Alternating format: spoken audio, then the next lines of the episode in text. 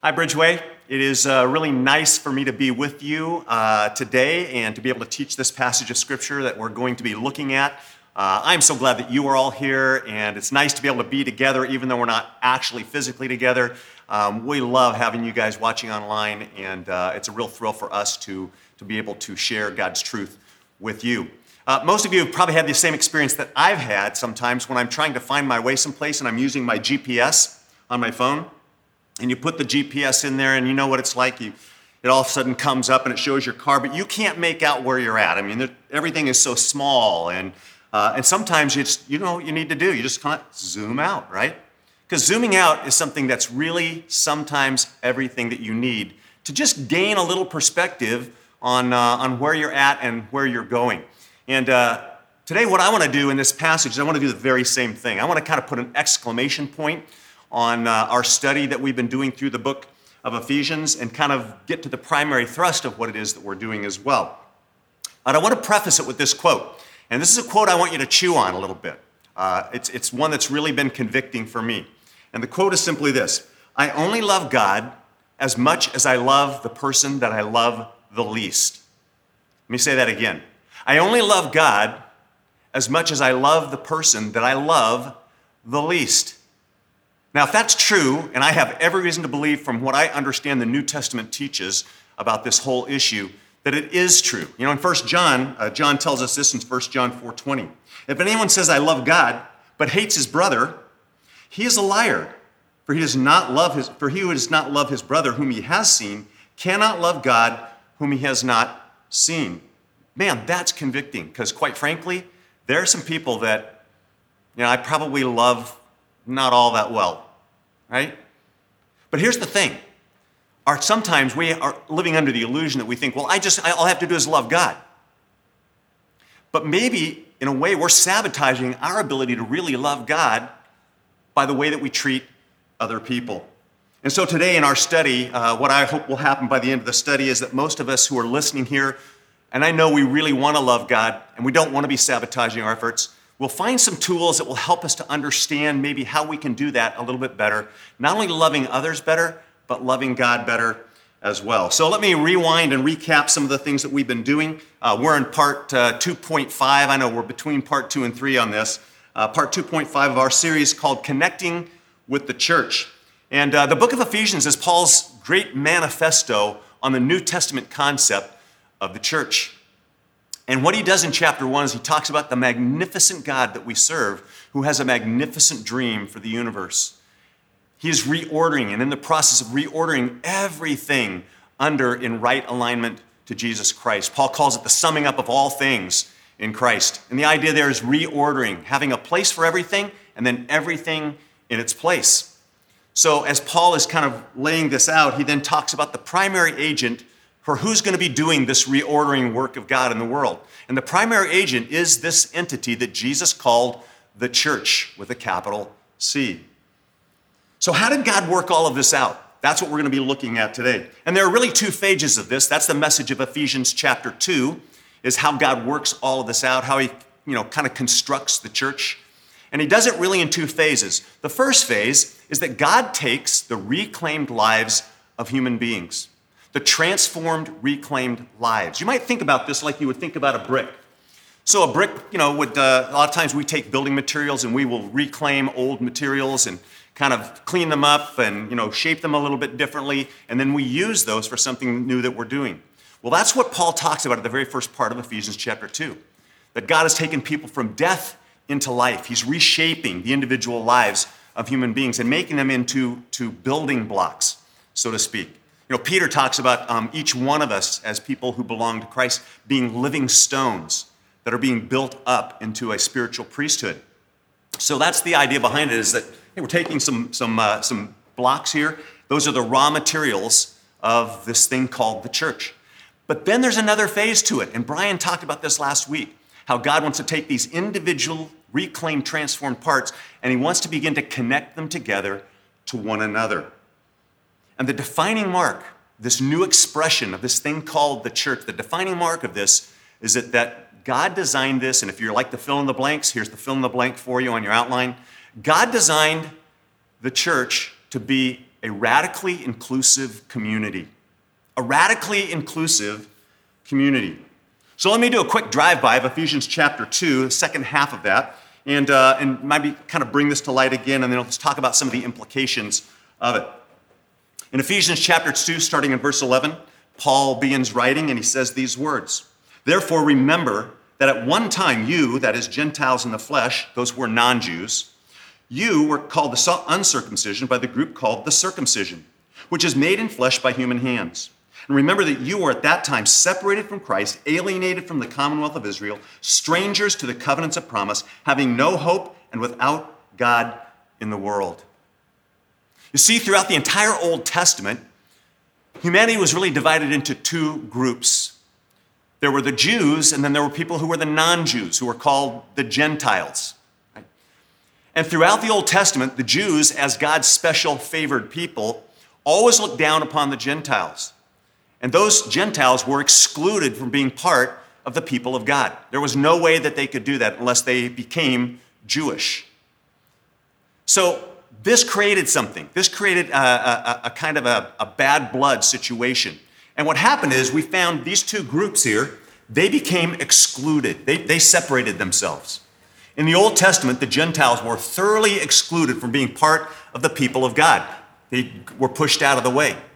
That's what the Jews did to the Gentiles when they did that. So, as I think about this, I was thinking about how we do this today. That we kind of, in the same way, put up boundary markers. We, we are incorrigible ex- excluders. We are natural born excluders. Bishop John Reed tells a story of uh, um, driving a bus in Australia with a group of white students and then a group of Aboriginals who were on, on the same bus. And there was all kinds of squabbling going on between these two different groups. And finally, he just got sick and tired of it. He stopped the bus, stood up, and he said, Okay. He turned to the, to the, the boys that were white and he said, What color are you? They said, White. He said, No, you're green. From now on, you are not white. He said, You're green. He turned to the group of the Aboriginal. He said, What color are you? And they said, We're black. He said, No, no, no, you're green. Anyone who rides my, on my bus is green. You're green and you're green. So now, what color are you? He said, Green. What color are you? Green. Great. Got in, started driving again. About five minutes in, he hears this little voice in the back. Okay, all the light green on this side, all the dark green on that side we can't help ourselves. We are naturally born excluders. We'll find all kinds of ways to mark off our territory and to create boundary markers. And let me just run some of those by you that we do today. Race is a boundary marker, gender is a boundary marker, skin color is a boundary marker, ethnicity is a boundary marker. The income bracket that you fall into, that's a boundary marker. How intelligent are you? What's your IQ, right? That's a boundary marker. Education is a boundary marker. Where'd you go to school? What university did you attend? Did you do a master's program or a doctorate? Body type, very strangely. Are you thin? Are you pear shaped? Are you overweight? It's a boundary marker. Or political ideology, which is a big one in our world today. But interesting enough as well, churches do this. Churches do this you know that people who are outside the church often feel about the church the way that Vincent van Gogh did? I have a painting here of Vincent van Gogh, and uh, this is a painting that he did. It actually describes or, or expresses how he felt about the church. When you look at the picture, what do you notice? There are no, no doors. There's no way to get in. And that's how Vincent van Gogh saw the church as this little tight knit community that would never let anybody else in because we're natural born excluders. We even do this within the church. I've been in churches where if you didn't read a King James Version Bible, oh, there was something wrong with you. Or if you had a different kind of theology, maybe about creation, or a different, different kind of theology about sovereignty, or a different kind of theology about end times, well, you were looked at as a second class Christian, second class believer, second class follower of Jesus. And we use these boundary markers to create distinctions between one another. You're like this, you're like this. And eventually, what happens is there are certain groups of people who become insiders, and there are certain groups of people who become outsiders. And I don't know if you've ever thought about this, but when we do that, we might actually be misrepresenting the very character of God. I love this quote by Annie Lamott. She says this. She says, You know, you have successfully created God in your own image when it turns out that God hates all the same people that you do. Ouch. Yeah. I look around and kind of think, well, who are the people that I love the least? And in a sense, that's what we're doing. We're creating God in our own image when we begin to create distinctions between other people and ourselves. I'm a natural born excluder. So are you. So are you. So, Paul begins to get in this, and at this point, he turns a corner in chapter 2, verse 13. He says, But now, man, are those not sweet words? That's like music to your ears. But now, in Christ Jesus, those of you who are far off have been brought near by the blood of Christ. And Paul now goes on to explain the new thing that God is doing with this community of people in verse 14. He says, For he himself, that is Jesus Christ, is our peace, who has made us both into one group and has broken down in his flesh the dividing wall of hostility by abolishing the law of the commandments expressed in ordinances, so that he might create in himself one new man, one new man, a new humanity, and that he might reconcile both of us to God in one body through the cross, thereby killing the hostility. God is doing this new thing, a new community that He's creating.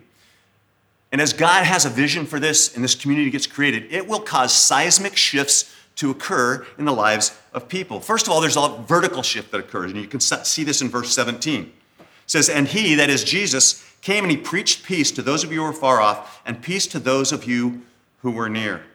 Scholars are sometimes divided about this as to what peace means here. Is it peace with God, peace in a relationship with God, or is it peace between two different groups of people, the Jews and the Gentiles? Uh, I'm most comfortable seeing this as a peace between God and man. That when Jesus came, his whole life was an example, an exhibit of preaching peace between God and man to both groups, both groups getting the same message. But then there's also a horizontal shift that occurs, and you can see this again in verses 14 through 16 with the repetition of the word one. We just read that, but did you notice it? Made us both one group, has created in himself one new man, one new humanity, and might reconcile both of us to God in one body. One body. You see, what God is doing in the church is He is putting together a new social order, a new way of reordering not only the lives of individual human beings, but a new social ordering of human beings. And you know, it's really interesting when you trace the progression of this throughout the Old Testament into the New Testament. At the very, very beginning, there was an original community God the Father, God the Son, God the Holy Spirit, the Trinity. This beautiful community of beings, of spiritual beings, who are co equal with one another in power, essence, and glory, all sharing together, all loving one another, all submitting to one another. This beautiful sense of community. And God was so full of what that community was that He decided to extend it to human beings. God wanted to share that with other creatures, and so He created human beings. And He extended that community to them. Adam and Eve are brought into that community of the Father, Son, and Holy Spirit. But obviously, as you know, the Bible talks about this, things went sideways. And so eventually in Genesis chapter 12, God renews a sense of community by creating a people out of a man named Abraham, a nation state, people who would be a magnet and a model nation to the rest of the world. That was kind of a renewed sense of community. But as you well know, throughout the Old Testament, that community of people also failed to truly represent God with who they were. They became very exclusive to anyone else who wasn't Jewish. But when Jesus came, something changed. The shift occurred. In the cross of Jesus, in the blood of Jesus, God changed everything. And He brought those groups together to create one new group, a retooled sense of community. And someday, someday, when all of history is wound up, when everything is put back together and everything is put right, there will be a final community the New Jerusalem, heaven, where we will all share, share together in a perfect sense of community again with one another and with God Himself. It's a beautiful thing when you begin to think about it. And Paul in verse 18 says essentially the same thing. For through him we both have one access, or access in one spirit to the Father. So the ground underneath the cross is absolutely level. The ground underneath the cross is absolutely level. I want to show you what that would look like a little bit. We talked about it. He preached peace to those who are far off, peace where. Here's what it would look like it would look like God bringing these two groups of people together into a new expression, a new expression of a social order, bringing them together to one another.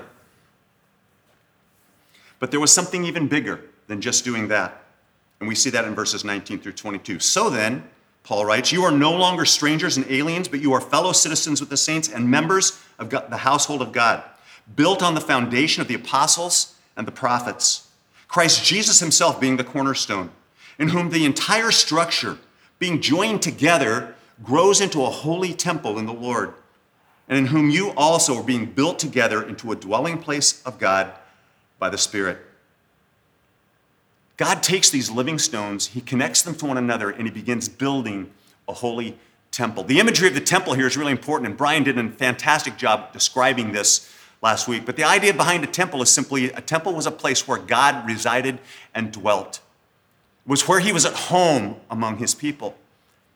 And the temple in Israel really represented the very dwelling place of God there.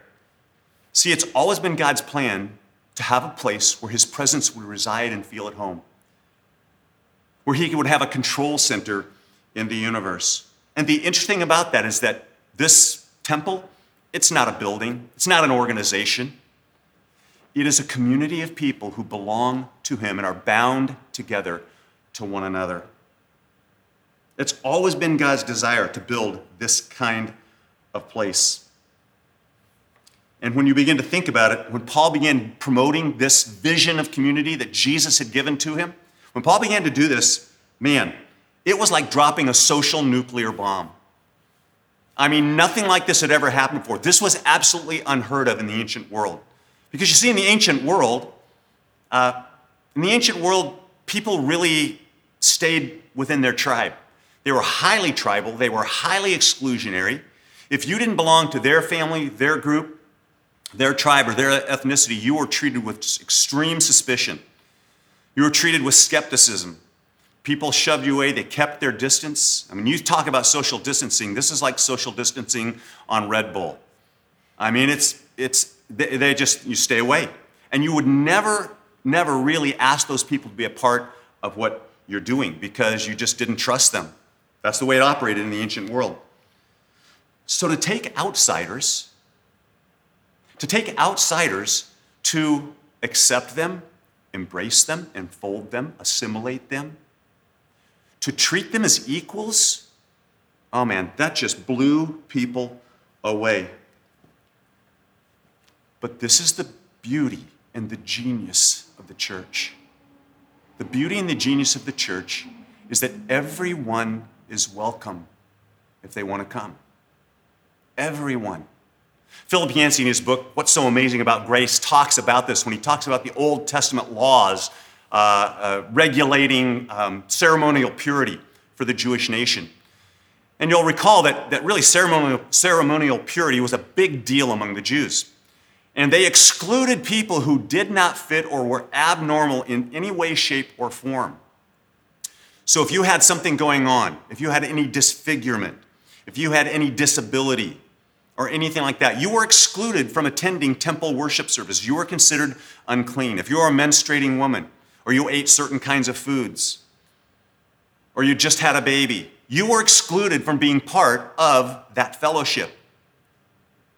But when Jesus came, he did something amazing. He began to dismantle that system. The system was based in saying basically no oddballs allowed. Not going to allow anyone who's an oddball to, in. And he turned it on its head, and basically what Jesus said is simply this everybody's an oddball. Everyone's broken. Everyone's defective. Everyone's disabled. Everyone's an oddball. See, that's the beauty of this. That's the genius of the church because this was absolutely revolutionary. There's one more step in this because this is not what, what Paul uh, wanted to see. This is not the vision of Jesus right here. This. Let me tell you what it is it's this, right here. This is the vision of Jesus to intermingle these pieces in such a way that their lives, if I can get this, their lives would speak to other people in a different kind of unity, a different kind of community, a different way of doing things. Where it wasn't just this group over here and this group over here, but it was everyone connecting to everyone else. And see, this is us. This is the church. This is the church right here. A radically inclusive community of people. See, really, that's what we are. We're just misfits. We're all freaks.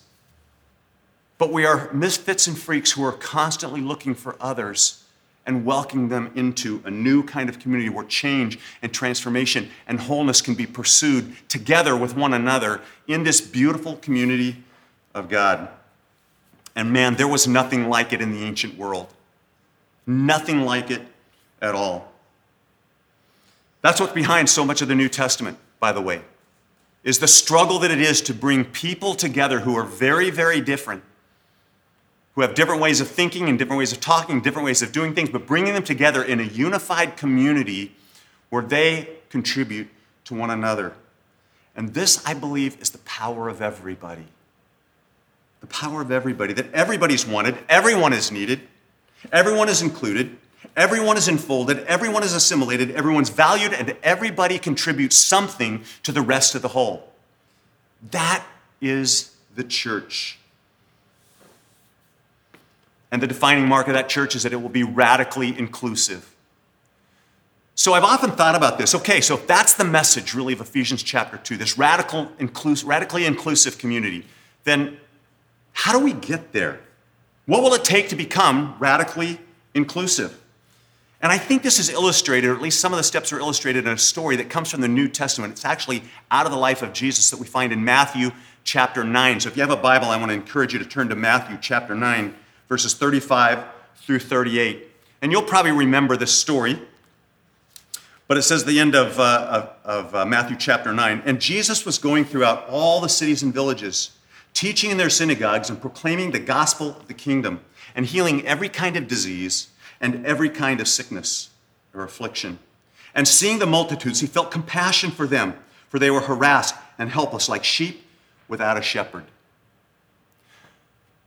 The first thing that I think it takes for us to become more radically inclusive is simply this we have to see people the way Jesus saw people.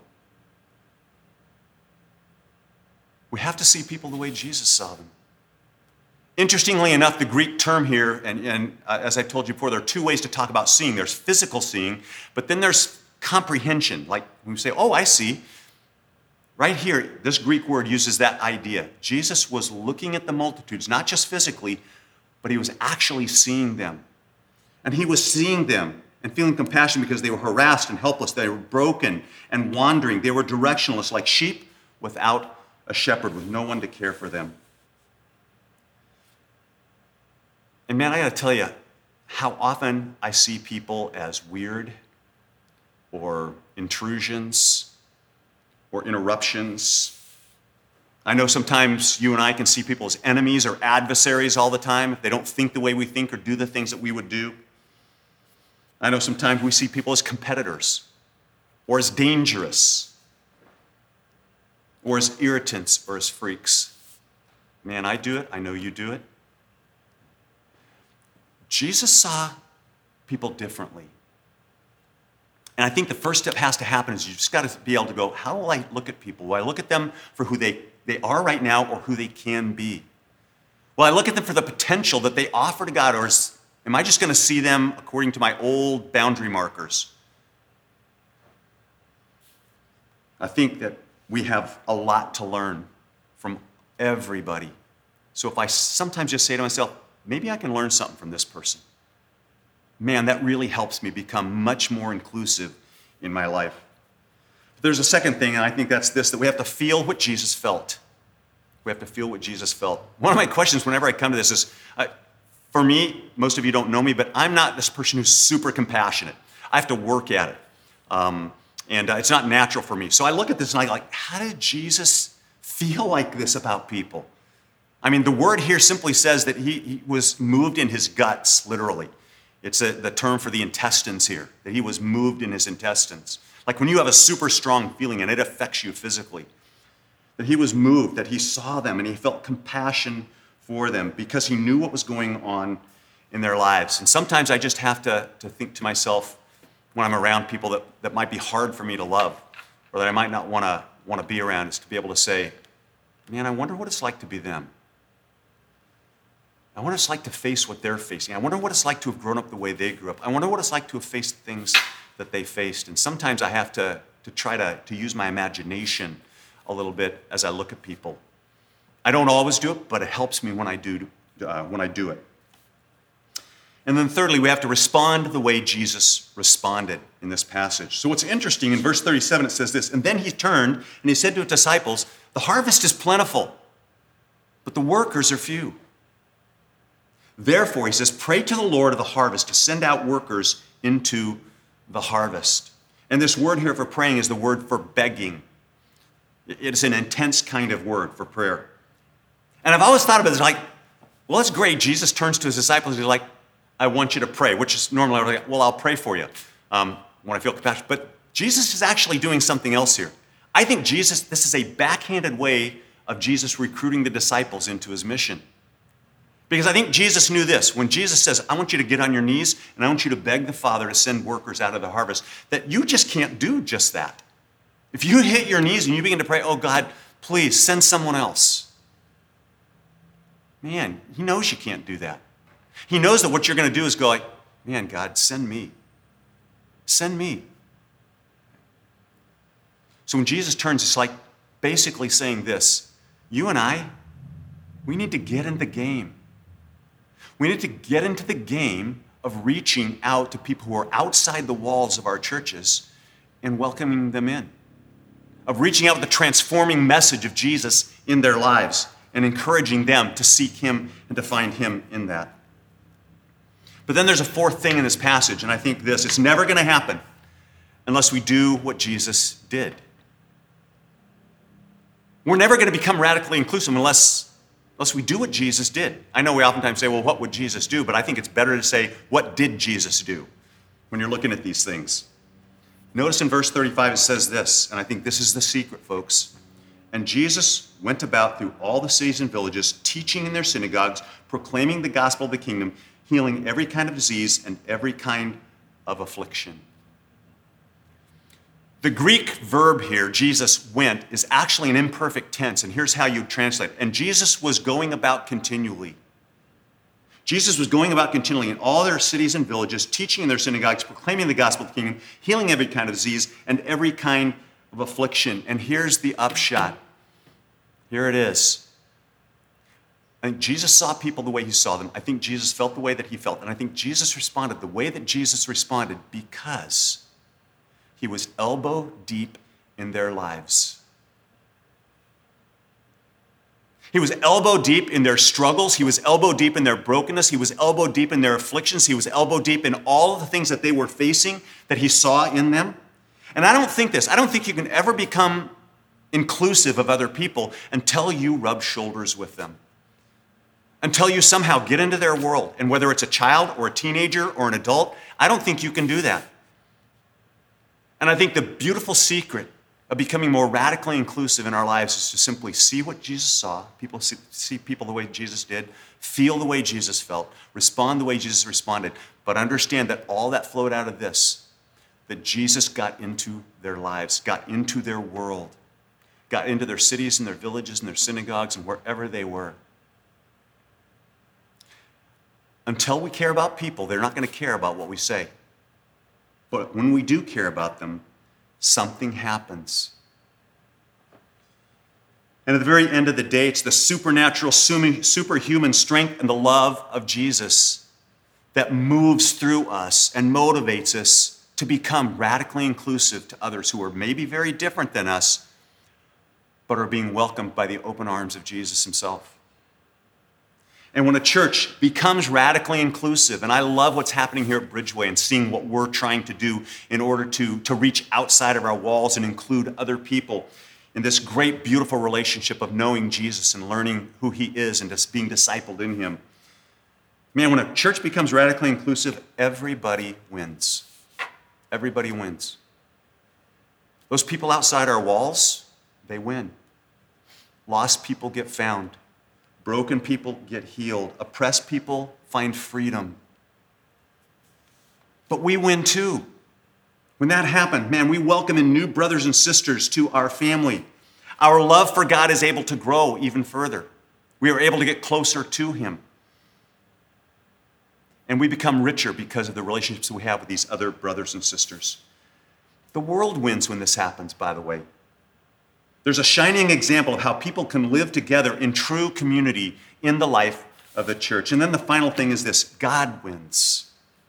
God wins because God's glory becomes manifested through this bright and shining community of his people. So I want to take a few moments and I'm just going to pray for us as we're winding down here. And uh, I want to invite you to join me as we pray together. Here we go.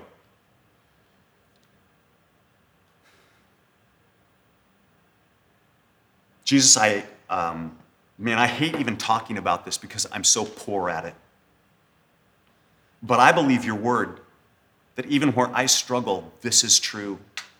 That you have designed your people, the church, to be a people who are radically inclusive. That no matter where someone has been, no matter what they have done, no matter what color their skin, no matter whether they're male or female, no matter what socioeconomic strata they come from. That, Lord, you want them, you value them. And you've decided to use your community of people to, to reach out to them, to welcome them in, to absorb them and assimilate them, and to make them part of this new family that you call the church. Lord, I pray for us here at Bridgeway. Would you teach us how to do this?